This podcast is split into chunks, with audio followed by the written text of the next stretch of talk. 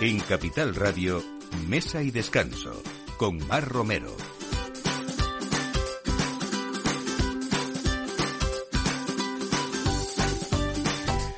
Buenos días, es eh, domingo y la hora de que poner la mesa y también estar en ese aperitivo con el que nosotros pretendemos, con el que nosotros pretendemos acompañarles eh, en ese domingo, en ese día de fiesta para hablar siempre de buena gastronomía, de buenos vinos, eh, de grandes profesionales y, por qué no, viajes y recorridos y alguna fiesta que otro en torno siempre a ese buen producto, a esos buenos vinos, dependiendo de la ciudad donde estemos. Hoy voy a empezar por el final, pero nos vamos a ir hasta Zaragoza porque ahí se está celebrando, se va a celebrar la, la Garnacha Week. Es la segunda edición que vuelve para promover desde Zaragoza esa visibilidad y el consumo de las garnachas singulares de pequeñas y medianas producciones. Vamos a hablar con Rubén Martín, que es el promotor y además el dueño de Amontillado Wine Bar, que es el epicentro, eh, wine lover más garnachista del planeta y esto va a ser desde el 15 hasta el 25 de marzo. Hablamos hoy también con David Martín Martín, que es el director comercial de una de las eh, grandes empresas eh, de aceite de oliva virgen extra en nuestro país, Aceites Valderrama, que ya está puesta en el mercado esos aceites de su última cosecha y que además es la firma española que más monovarietales produce. Y de esta presentación vamos a hablar, aparte de otras eh, novedades y cómo el aceite de oliva virgen extra, aparte de ser saludable, pues tiene una versatilidad importante tanto en la alimentación como en la forma de producir esos aceites que se acompañan a veces de especias y, de otros mm, productos también, ¿no?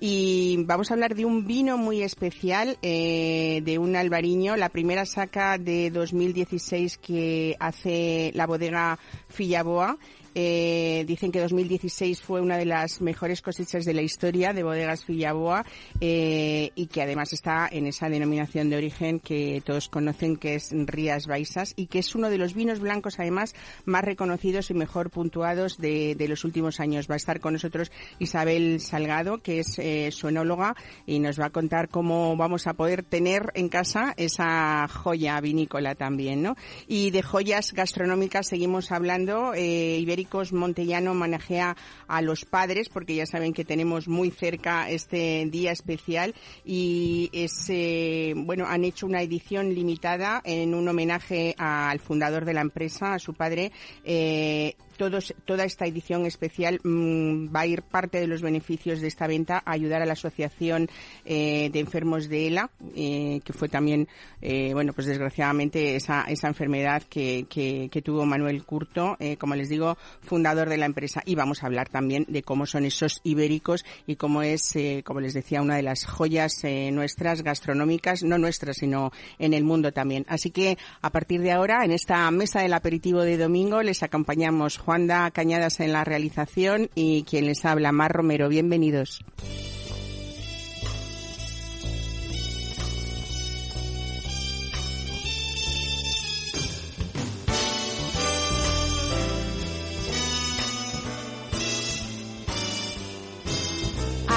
Walking alone, minding my business, when out of an orange colored sky,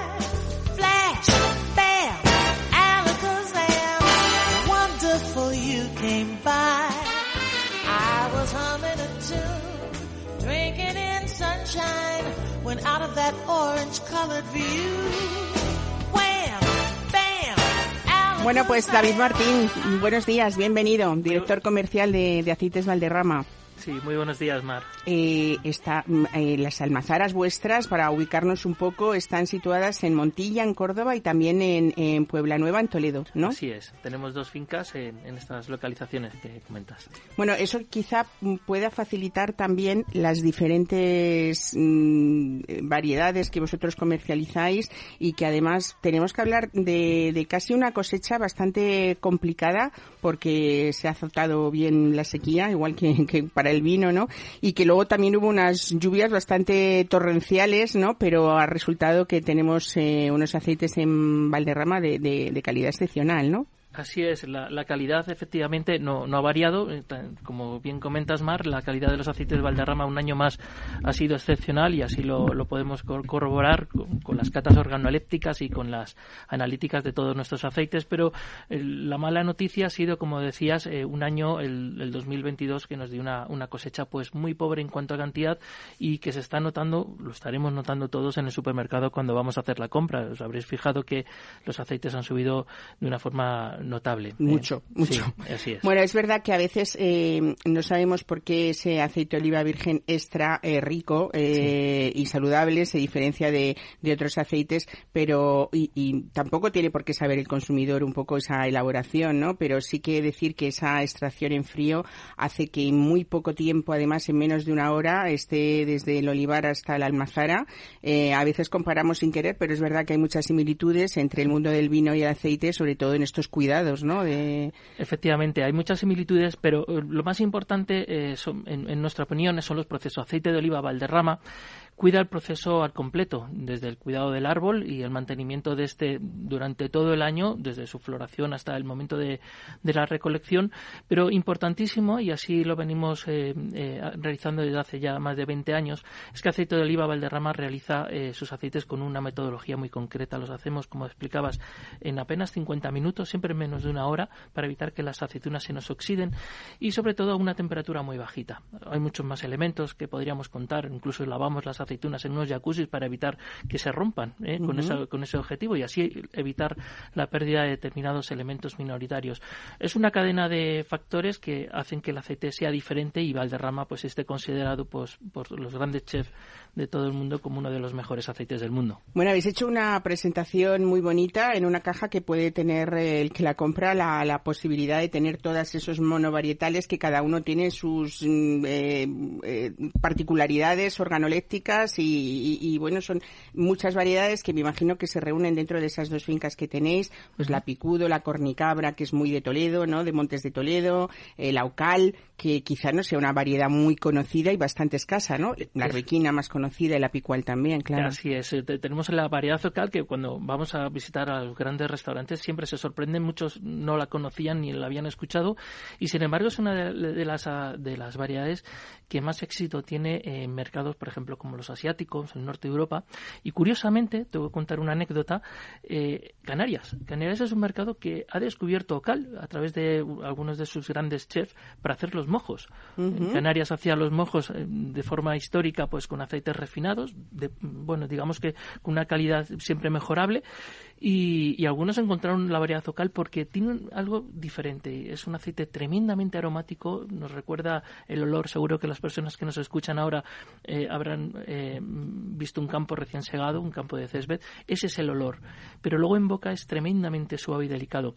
Imagínense todos un, mojo o una mayonesa o un pastel hecho con ese aceite. Se le está ocurriendo lo de la mayonesa ahora porque es verdad que en ese consumo normal a veces pensamos que para hacer eh, ciertas recetas como una mayonesa, un aceite de oliva virgen extra, siempre nos lo podemos a veces imaginar demasiado fuerte que nos va a restar un poco, nos va a hacer un poco agresiva esas mezclas en un plato y por supuesto que si nosotros empezamos a saber utilizar las distintas variedades eh, no vamos a tener que usar otros aceites de muy baja o de menos calidad y sobre todo no mezclar unos aceites de oliva con otros aceites de otros vegetales, ¿no? Mezclar nunca, eso, nunca. Porque es estropear.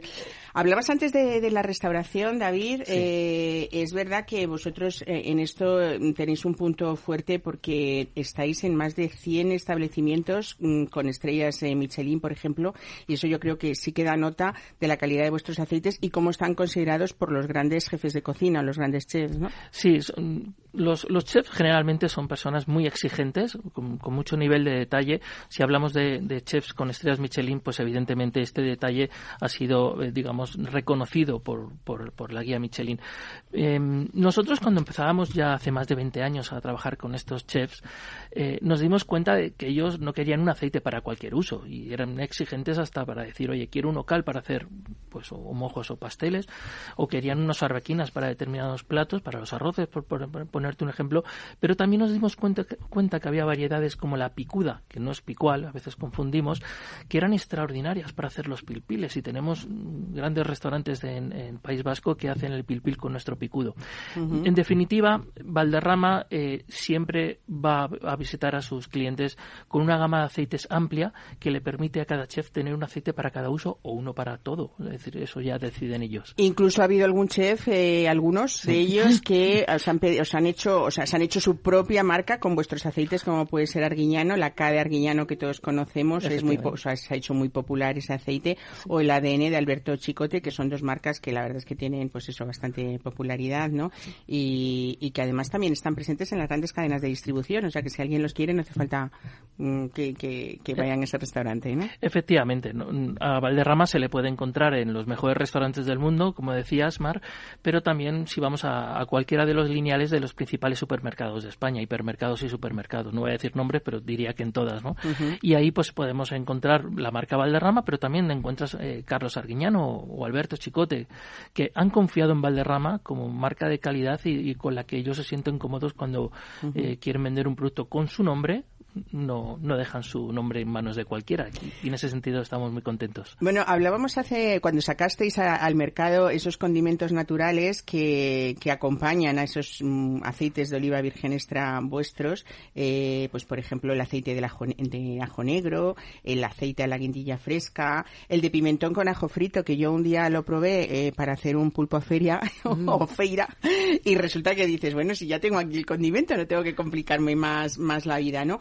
Hay algunos sorprendentemente mm, difíciles, yo creo, de conseguir, que es, por ejemplo, ese aceite de oliva virgen con trufa natural infusionada, blanca o negra, porque siempre ha sido como muy volátil la trufa y realmente el aceite que se hacía con trufa ha tenido muy mala fama, eh, sobre todo porque no era una, una trufa natural y era casi algo muy químico que, que realmente los grandes gastrónomos han estado muy en contra de ellos, ¿no? Habéis conseguido dar la vuelta a todo esto, ¿no? Le, hemos dado la vuelta, efectivamente, pero no solamente eso, sí que no, es que no lo pasamos muy bien en Valderrama porque no nos aburrimos.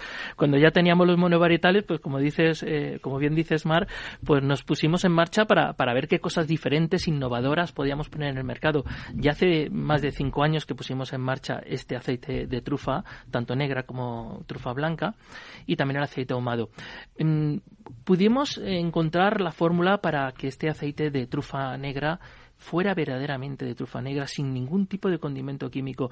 Yo he llegado a visitar chefs, algunos no diré nombres, pero muy reconocidos en España, que me decían, David, esto no puede ser aceite de trufa negra. Y digo, sí que lo ves. Es que lo que tú tenías no lo era. Entonces em, sorprendemos, sorprendemos y, y sobre todo a quien sorprendemos finalmente es a quien nos compra o a quien va a, cenar o a, o a, comer en un restaurante y disfruta de un verdadero aceite de trufa negra. ¿Se puede? Sí, se puede. En Valderrama lo, lo hemos logrado y, bueno, ahí la prueba, ahí están las pruebas, es decir, estamos en los mejores restaurantes. Y este concretamente de trufa negra y ahumado también se puede encontrar en, en todas las cadenas de, distribución. Bueno, habrá quien nos esté escuchando, David, y diga, sí, claro, estamos hablando de alta restauración, pero eh, aquí luego hay un consumo doméstico y un público doméstico que, que a veces no, no, no llega a, esos precios. Pero habéis pensado en ellos también porque hace ocho años hicisteis una marca que es Oleum del Molino, eh, recientemente Valderrama 1853 creo que es, ¿no? Correcto. Que es una línea de productos de calidad pareja a esos tradicionales aceites de la firma, pero, pero dirigidos a, un consumidor final y no, y no a la alta hostelería, ¿no? Efectivamente, pensamos en todos los públicos y como comentábamos antes, eh, tenemos también esta nueva colección de sabores cercanos donde está el ajo negro, donde está la guindilla fresca, el que llamábamos afeira, que es el ajo frito con pimentón y, también el limón natural. Todos estos aceites innovadores los vendemos en diferentes formatos, formatos para el chef, pero también los eh, adaptamos al, consumidor final. Y todas estas marcas que has nombrado y todos estos aceites de los que estamos hablando los podemos comprar en un formato de volumen o podemos ir a, tiendas de distintos tamaños y encontrarlos. Sorprende mucho, por ejemplo, 1853, una referencia que apenas lleva en el mercado dos años y se ha convertido en un referente de la calidad a un precio razonable. Es decir, el equilibrio de esa referencia en cuanto a precio y calidad pues ha hecho que en algunas cadenas de, llamémoslo hard discount ¿no? Como se denomina en términos eh, en inglés, que son pues lugares donde vamos a comprar buscando el descuento, encuentren Valderrama y la gente aprecie esa relación calidad-precio. Es decir, no todo es comprar barato, hay que, hay que saber comprar, que es lo que yo siempre digo. Bueno, a veces siempre también es, es más importante ¿no? la, la, calidad que la cantidad eh, y entonces no se me ocurre un mejor desayuno, eh, por ejemplo. ¿con, qué, ¿Con qué variedad desayunarías tú de, de Valderrama? Bueno, un buen, una tostada por la mañana. Bueno, yo, yo personalmente apuesto siempre por arbequina, para mí, pero bueno, sabemos que por gustos colores, efectivamente, ¿no? Y, la verdad que un buen aceite, mm, si es de calidad, vamos a encontrar que va a estar rico y va a ser sano, y eso es importantísimo. Claro que sí, esos sabores diferentes nos van a hacer, sobre todo esa versatilidad de la que hablábamos antes del aceite, va a hacer que, podamos eh, aplicarlo en cualquiera de nuestras recetas. Eh, ahora van a venir dentro de poco recetas más veraniegas, esos gazpachos, esos salmorejos, y cada aceite tiene, tiene su personalidad. Pues una vez más, David Martín, muchas gracias por estar hoy con nosotros. Felicidades por esa, bueno, por esa calidad de vuestra de, vuestros aceites y sobre todo porque yo creo que desde el consumidor también hay más información cada día gracias a, empresas como la vuestra, ¿no? Pues muchísimas gracias eh, a todos vosotros, a ti, Mar, por, por invitarnos a esta mesa. Y nada, nosotros seguiremos haciendo lo que sabemos hacer, que es un buen aceite en Valderrama. Seguiremos trabajando e innovando, que es la pues señal de Yo ahora ya te invito a que viajes con nosotros ¿eh? y, de la mano de Isabel Delgado, de Isabel Salgado, perdón, un a un lugar maravilloso, pero también para disfrutar de un vino muy excepcional. Estupendo.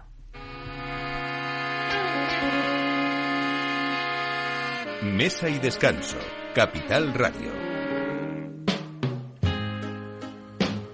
Once I lived a life of a millionaire. People spending my money, money. And I just didn't care that long. Taking my friends out, trying to have a good time. They drank that strong bootlegged liquor and that good old champagne wine, Lord. Boy, Lord, just as soon as my money got so low.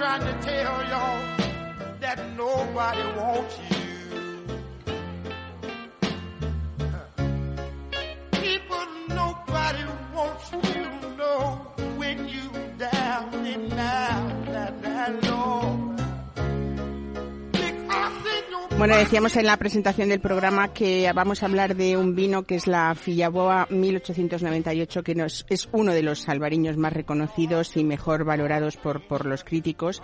Eh, Isabel Salgado, buenos días, bienvenida. Buenos días. Hacía tiempo que no nos veíamos en una mesa como esta, ¿no? Sí, hace, hace tiempo hace. Bueno, eh, vamos a empezar, si quieres, un poco eh, hablando de, de, de, la historia, porque el nombre de la Fillaboa 1898 es, es un homenaje eh, ya en ese año eh, uno de los primeros albariños, ¿no? Que además cruzó el Océano Atlántico a bordo de un velero rumbo a Cuba. Estoy leyendo así porque tiene historia, ¿no? Sí, eh, bueno, es que Fillaboa es una finca que se remonta al siglo XIX.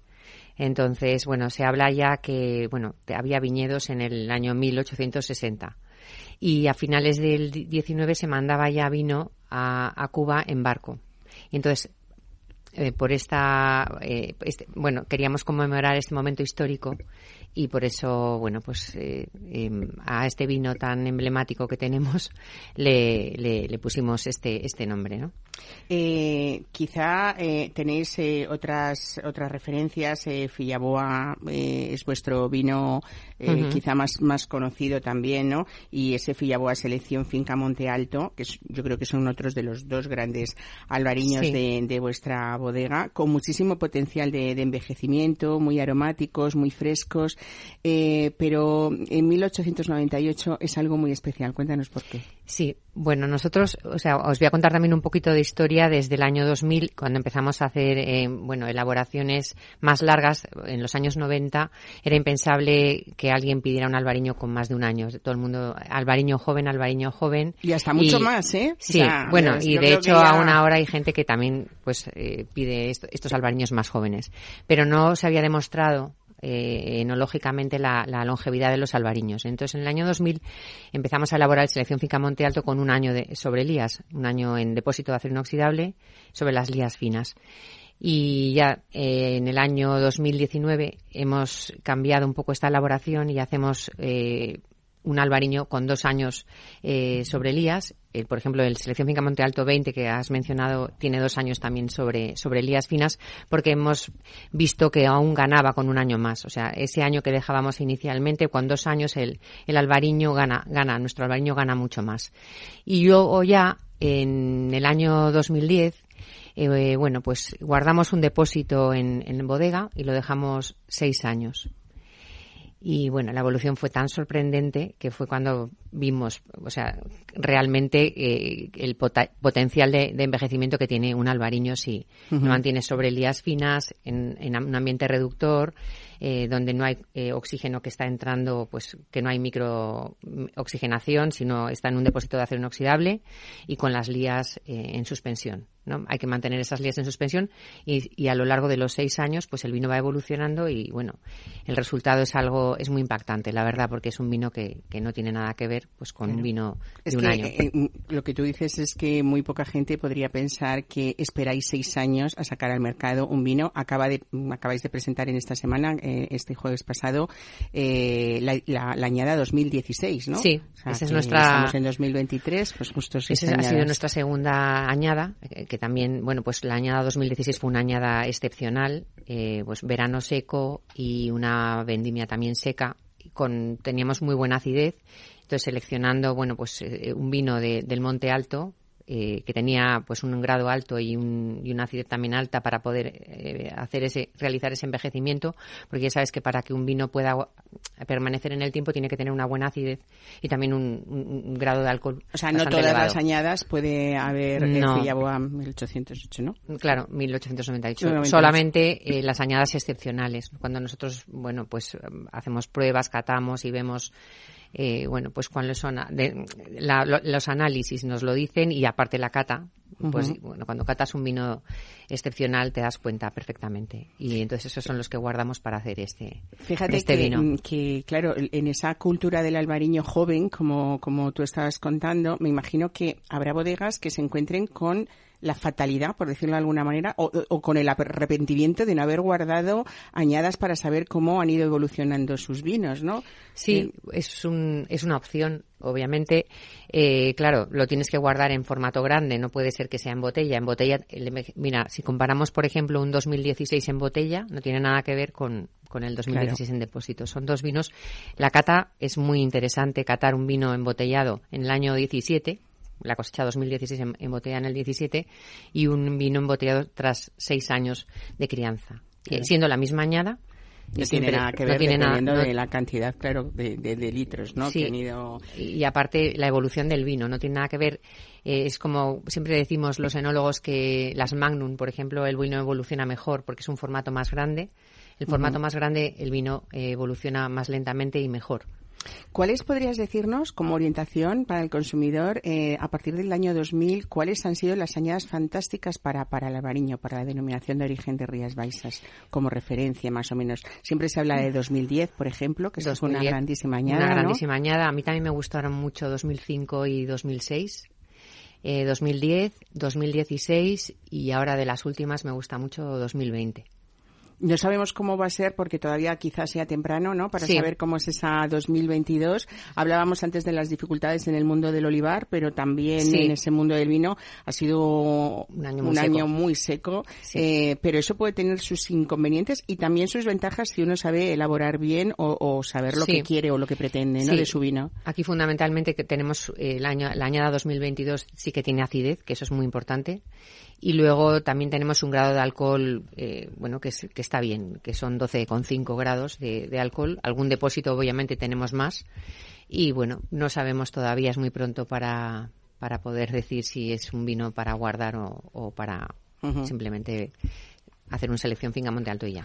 No, todavía no sabemos. Bueno, no lo hemos comentado, pero eh, eh, la bodega Fillaboa pertenece a Bodegas Masabeu, a, ese grupo familiar o de familias, ¿no? De, de la, la, primera bodega fue Bodegas Murúa, si no me equivoco. Sí, en el año 74. Sí, pero hablamos, ahora me, me encanta hablar de territorio, de viajes y, y, de cómo eh, Fillaboa es un pazo histórico con esa finca que, que no se ha dividido, que eso en Galicia creo que, que es muy difícil, ¿no? Sí. A lo largo de los siglos. Es una de las fincas más, más grandes y yo creo que también más bellas y, más antiguas de Galicia, ¿no? Sí, la finca, bueno, empezó con 32 hectáreas de viñedo y ahora tenemos, bueno, en total tiene 70 hectáreas, pero 50 plantadas de, viñedo en plena producción. Y bueno, tenemos dos sistemas de conducción, espaldera y la parra, que es, estamos a, metro ochenta del suelo para separar de la humedad porque tenemos mucho riesgo de, de enfermedades. Y bueno, es una zona con un suelo granítico muy especial porque da unos vinos, cuando los dejas en crianza, muy minerales. Esto se ve eh, con la crianza de, los vinos. Y luego tenemos también vinos más ácidos debido al suelo que con el que, o sea, que, es un suelo granítico de descomposición del granito y es un suelo también con abundancia de canto rodado, es un suelo muy bueno para, para el desarrollo del albariño.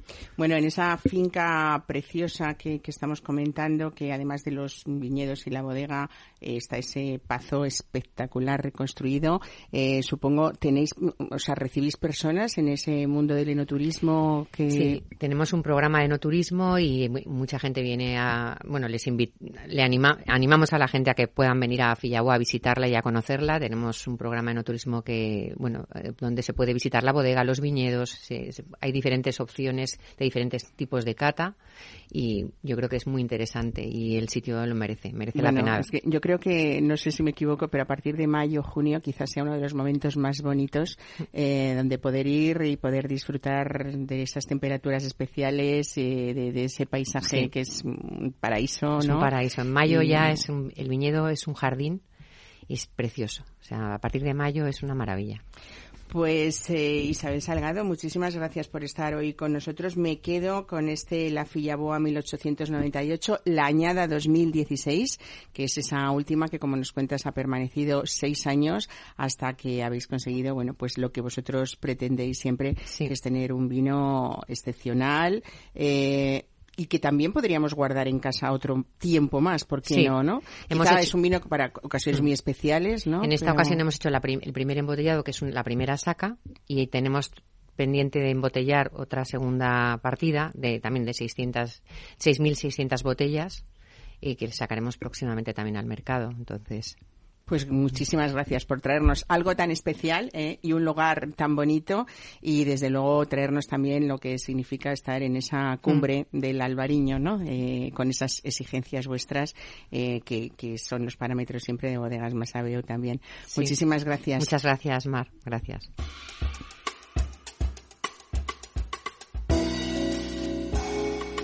bota viver no mundo fantasia. E é um sorriso que te brilhar na nos dia. É um criança, é um criança. Bota brinca, bota correr, chega criar. Bota viver no mundo fantasia. E é um sorriso que te brilhar na nos É um criança, é um criança. Quando nascer, vou vir a luz, é prazer, ternura, ternura. Oh, oh, oh. Bota brincar criar, bota impureza na você criar. Oi, oh, oh. Bota brincar, bota dançar, me criar.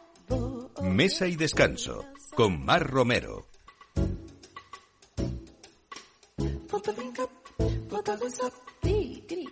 Oh, oh,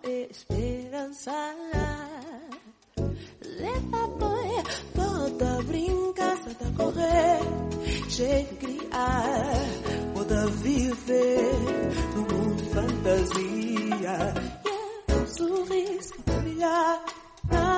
Pues aquí hablamos de una joya gastronómica, de esa joya gastronómica del mundo que es el buen jamón ibérico. Tenemos con nosotros a Carmen Curto, que es la directora de marketing de Ibéricos Montellano.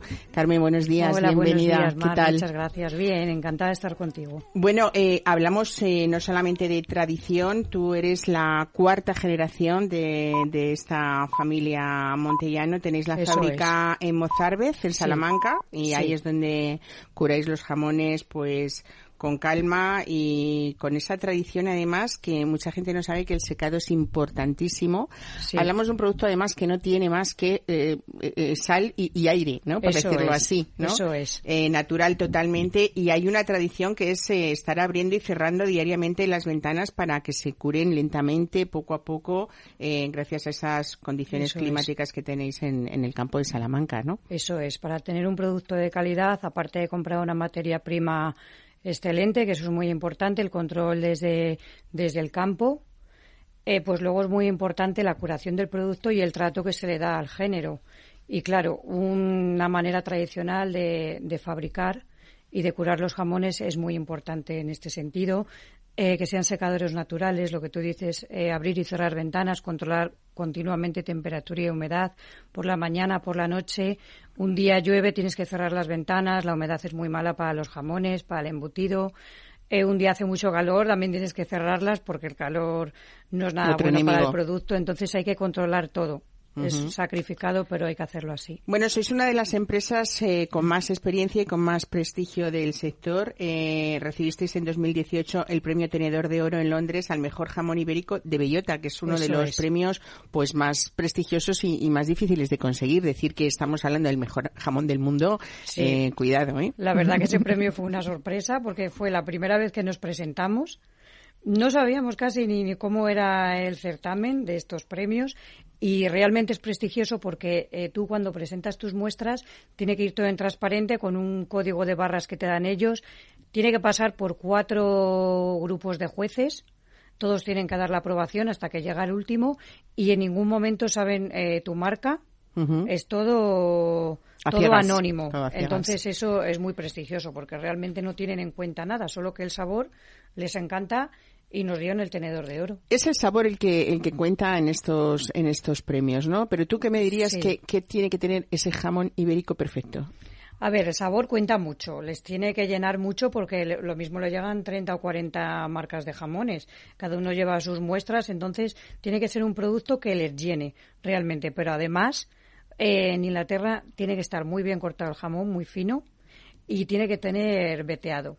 Les gusta mucho la, la grasa infiltrada. que es lo que, Que tiene un, jamón ibérico que ha estado en la dehesa corriendo, ¿no? Y que, y que es la única manera de conseguir esa, esa grasa Sí, por- infiltrada. para que eso corra, la grasa ¿no? se tiene que fundir y no tiene que ser nada pesada al Lo hemos comentado en otras ocasiones porque tú puedes tener un, un cerdo ibérico de raza 100% ibérica eh, Sí. y meterlo en una jaula y desde luego no conseguir lo que se pretende, sobre todo la alimentación también, Claro lógicamente, ¿no? De, de bellota y, y esas hectáreas para, para correr que Sí. tiene que tener cada cerdo, ¿no? Sí. Cerdo, es un cerdo, una hectárea por cerdo o algo así. Sí, una barbaridad. De hecho, nuestros cerdos, eh, tenemos una finca familiar en Salamanca, tienen bastante más eh, de hectárea por cerdo. Y es que es muy importante lo que tú dices, que no estén encerrados en ninguna jaula, que los cochinos eh, corran y estén al aire libre, porque la musculatura en el cerdo es muy importante para que luego las carnes estén bien.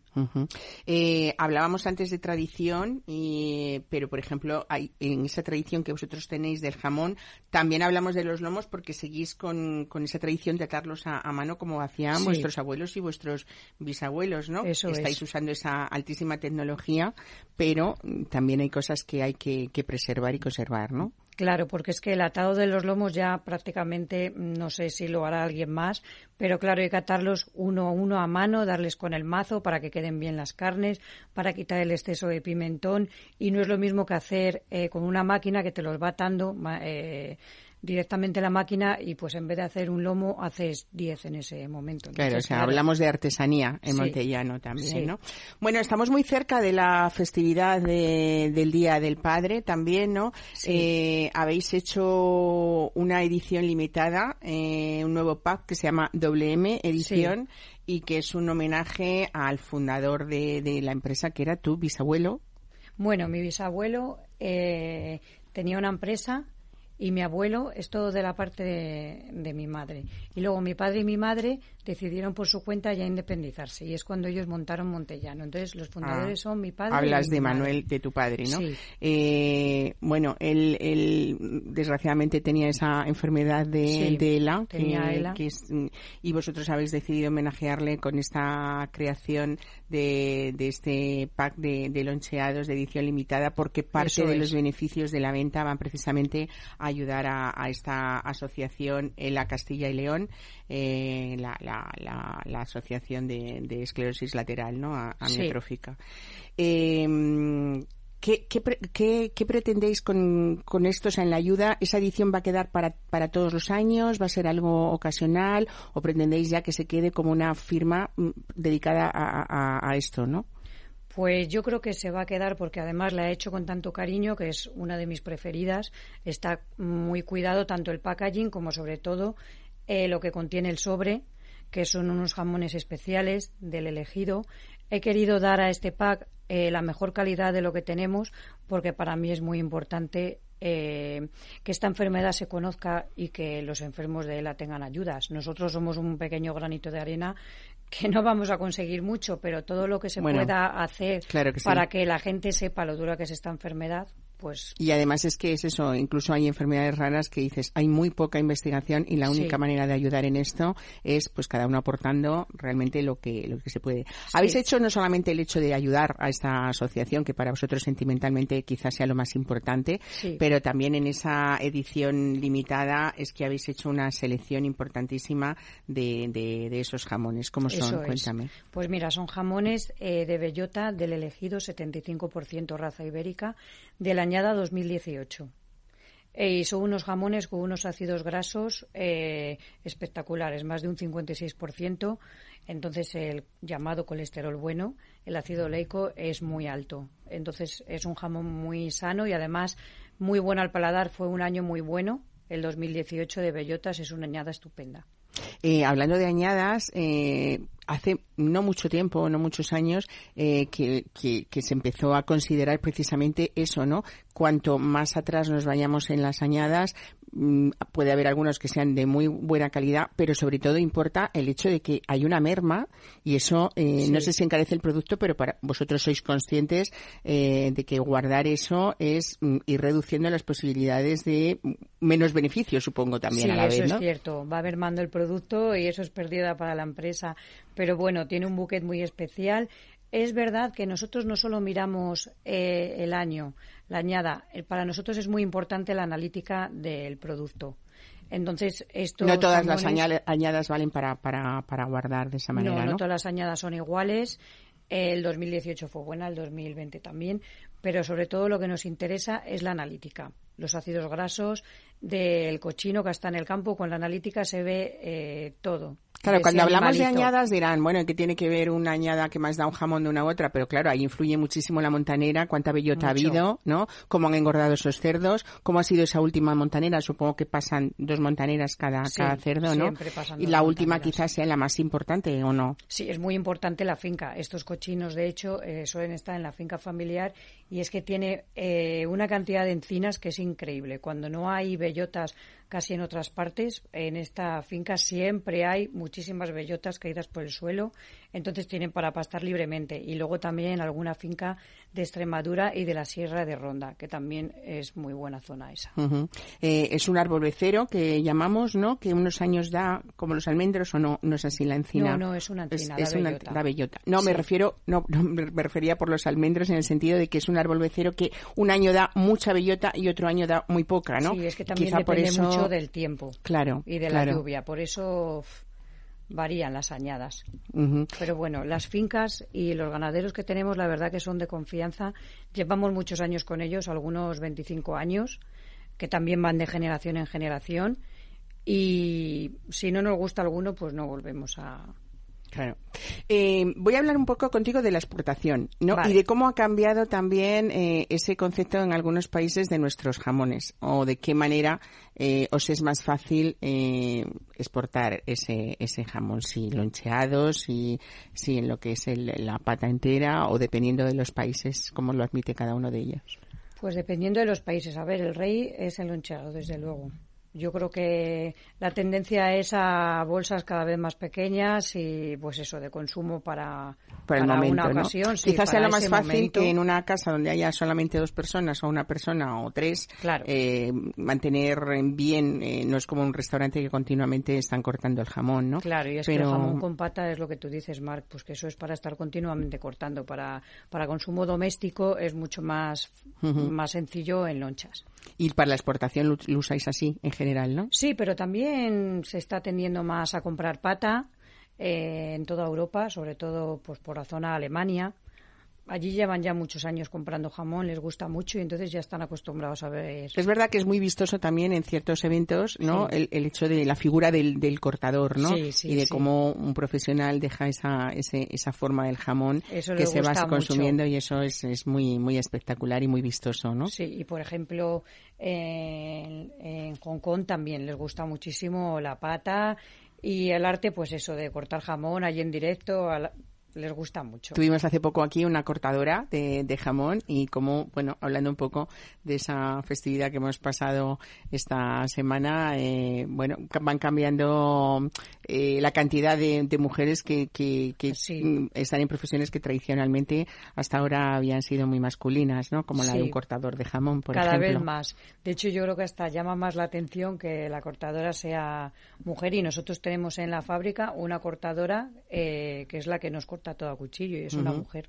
Bueno, tu, tu, madre, Carmen Hernández, es, la, es la directora de calidad. Sí. También, quizá, eh, me imagino a, esa directora de calidad eh, pinchando esos jamones, oliéndolos, viendo esos aromas, que era otra profesión también tradicionalmente muy masculina, ¿no? Sí, para ella calar es principal. De hecho, todos los pedidos que salen de la fábrica, si ella está allí, todos le gusta calarlos.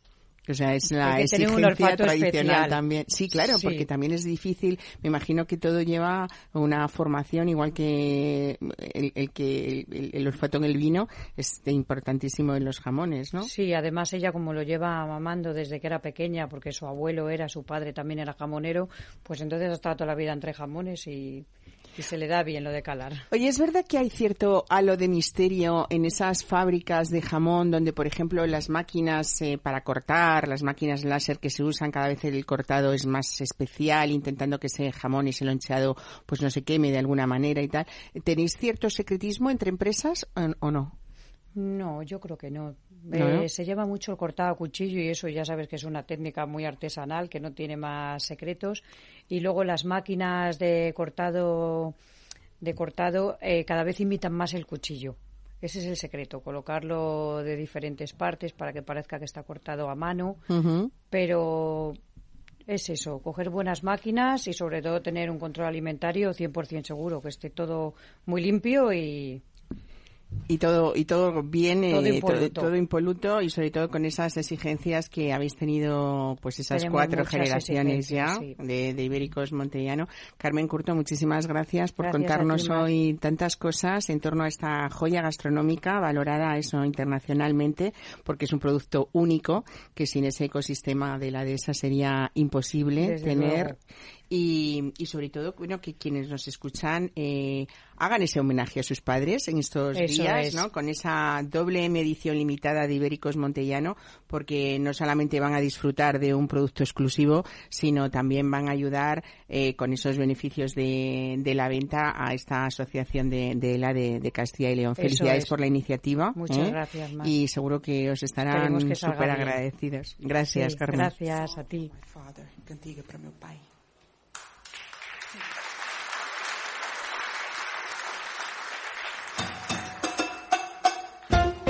Mesa y descanso. Capital Radio.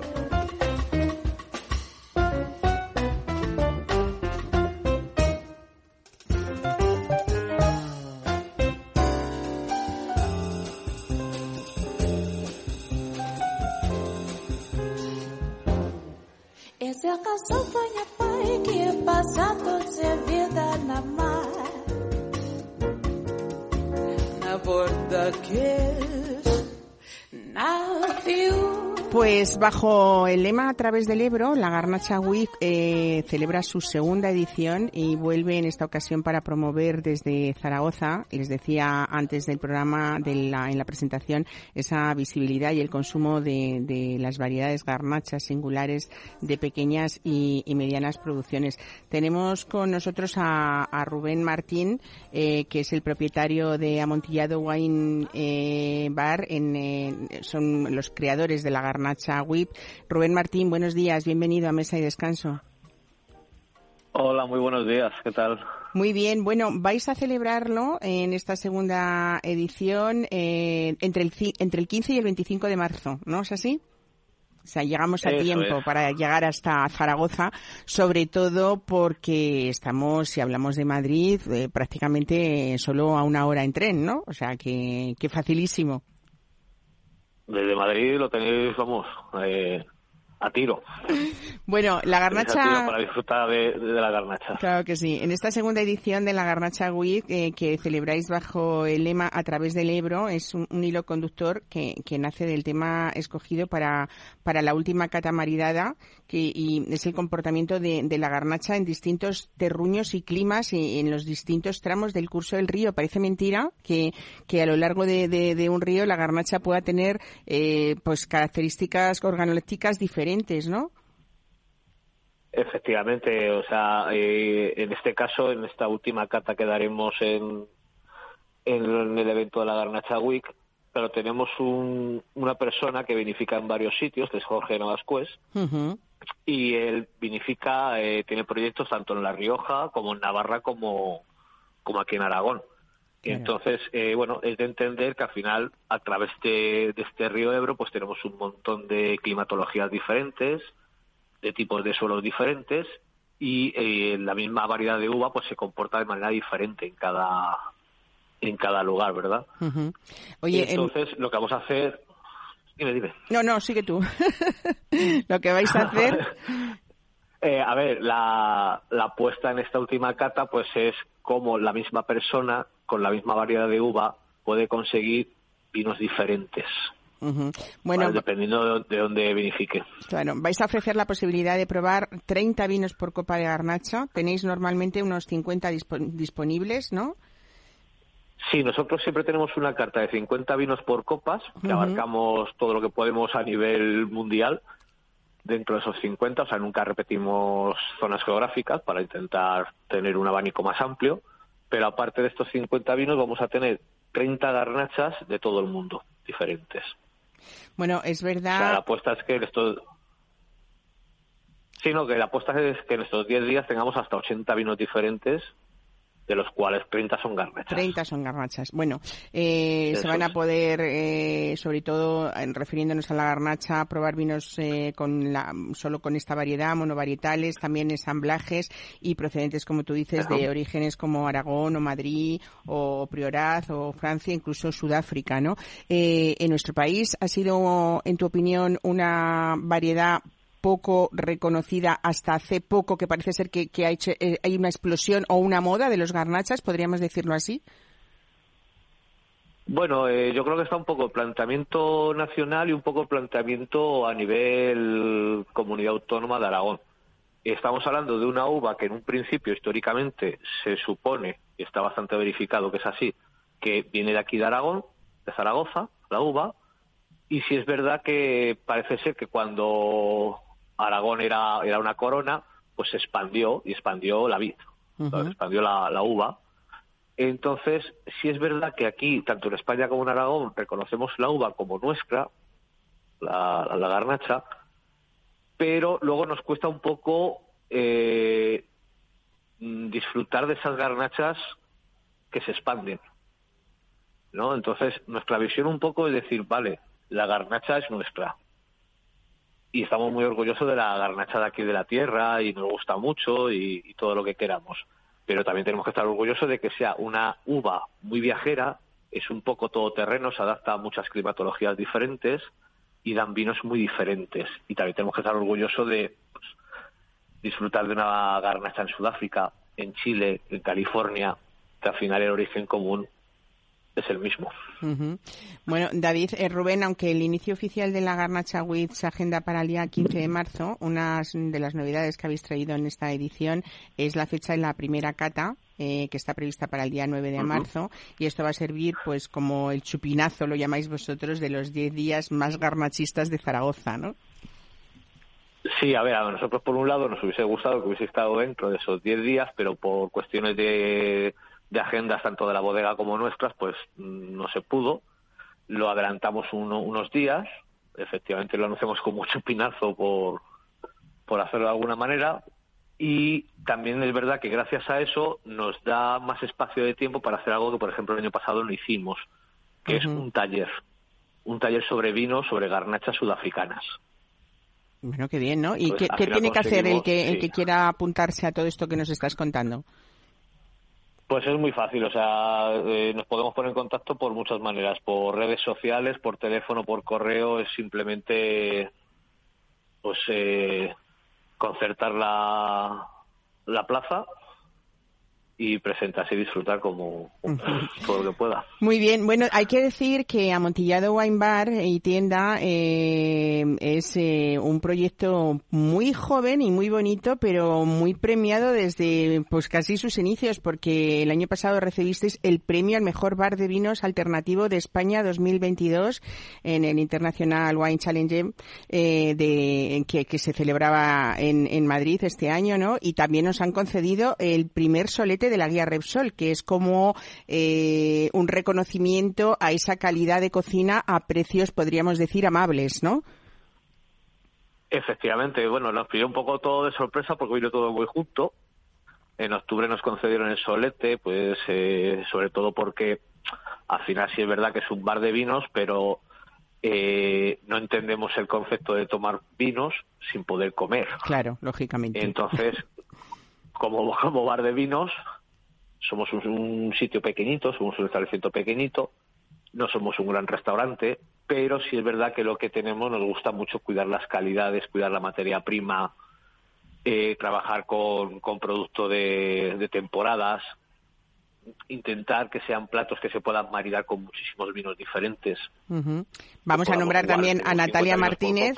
Claro, a Natalia Martínez, que, es tu socia, ¿no?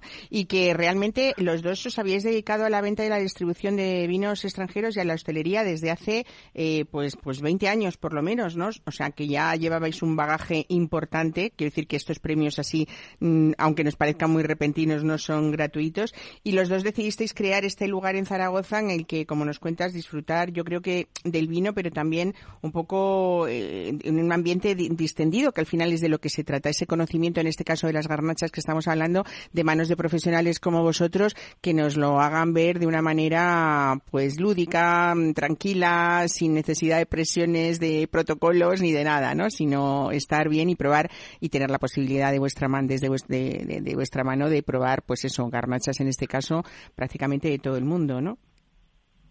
Efectivamente, Natalia eh, siempre se, ha formado más en, la parte comercial del vino incluso trabajando en el extranjero, en Chile y, tal.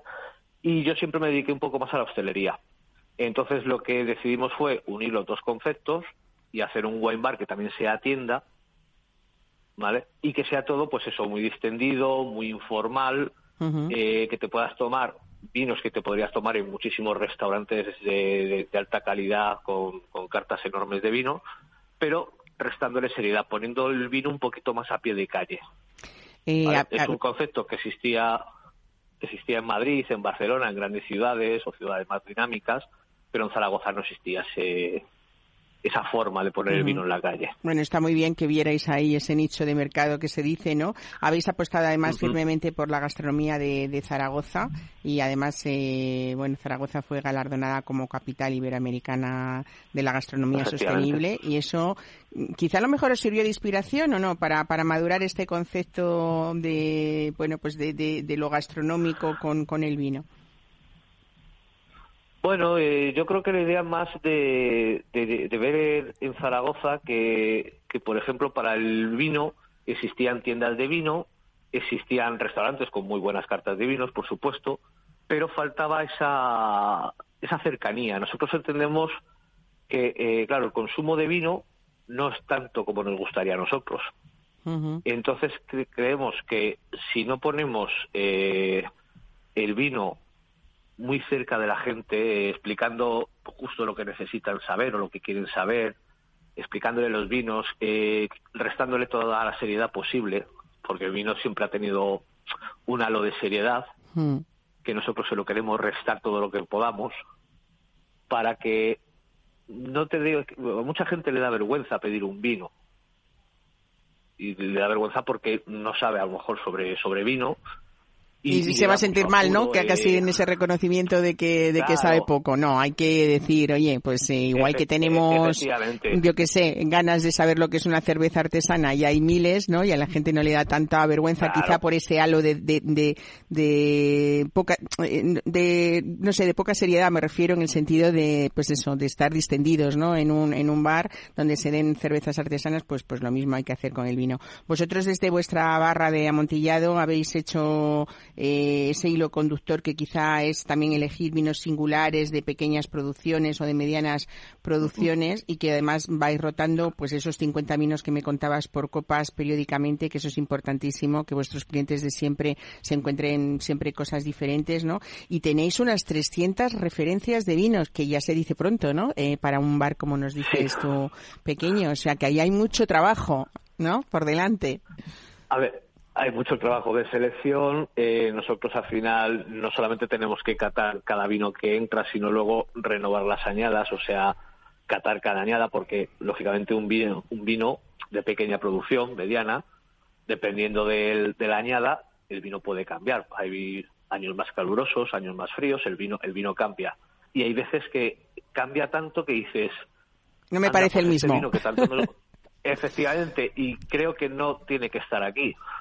O sí, o mira, el año, el, año pasado este vino no, no encajaba, pero mira, este año, la añada se ha aportado y, el elaborador o la elaboradora ha hecho un vino genial, hay que meterlo.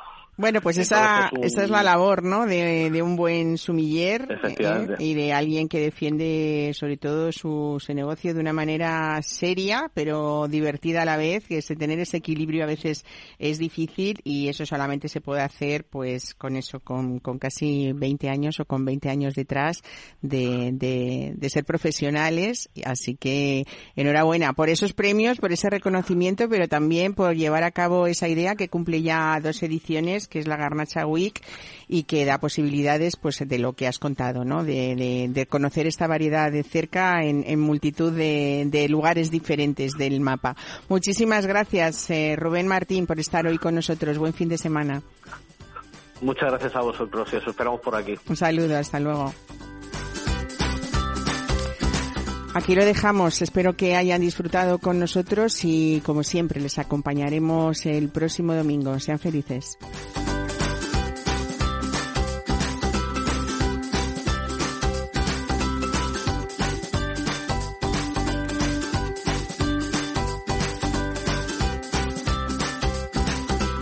Mesa y descanso con Mar Romero.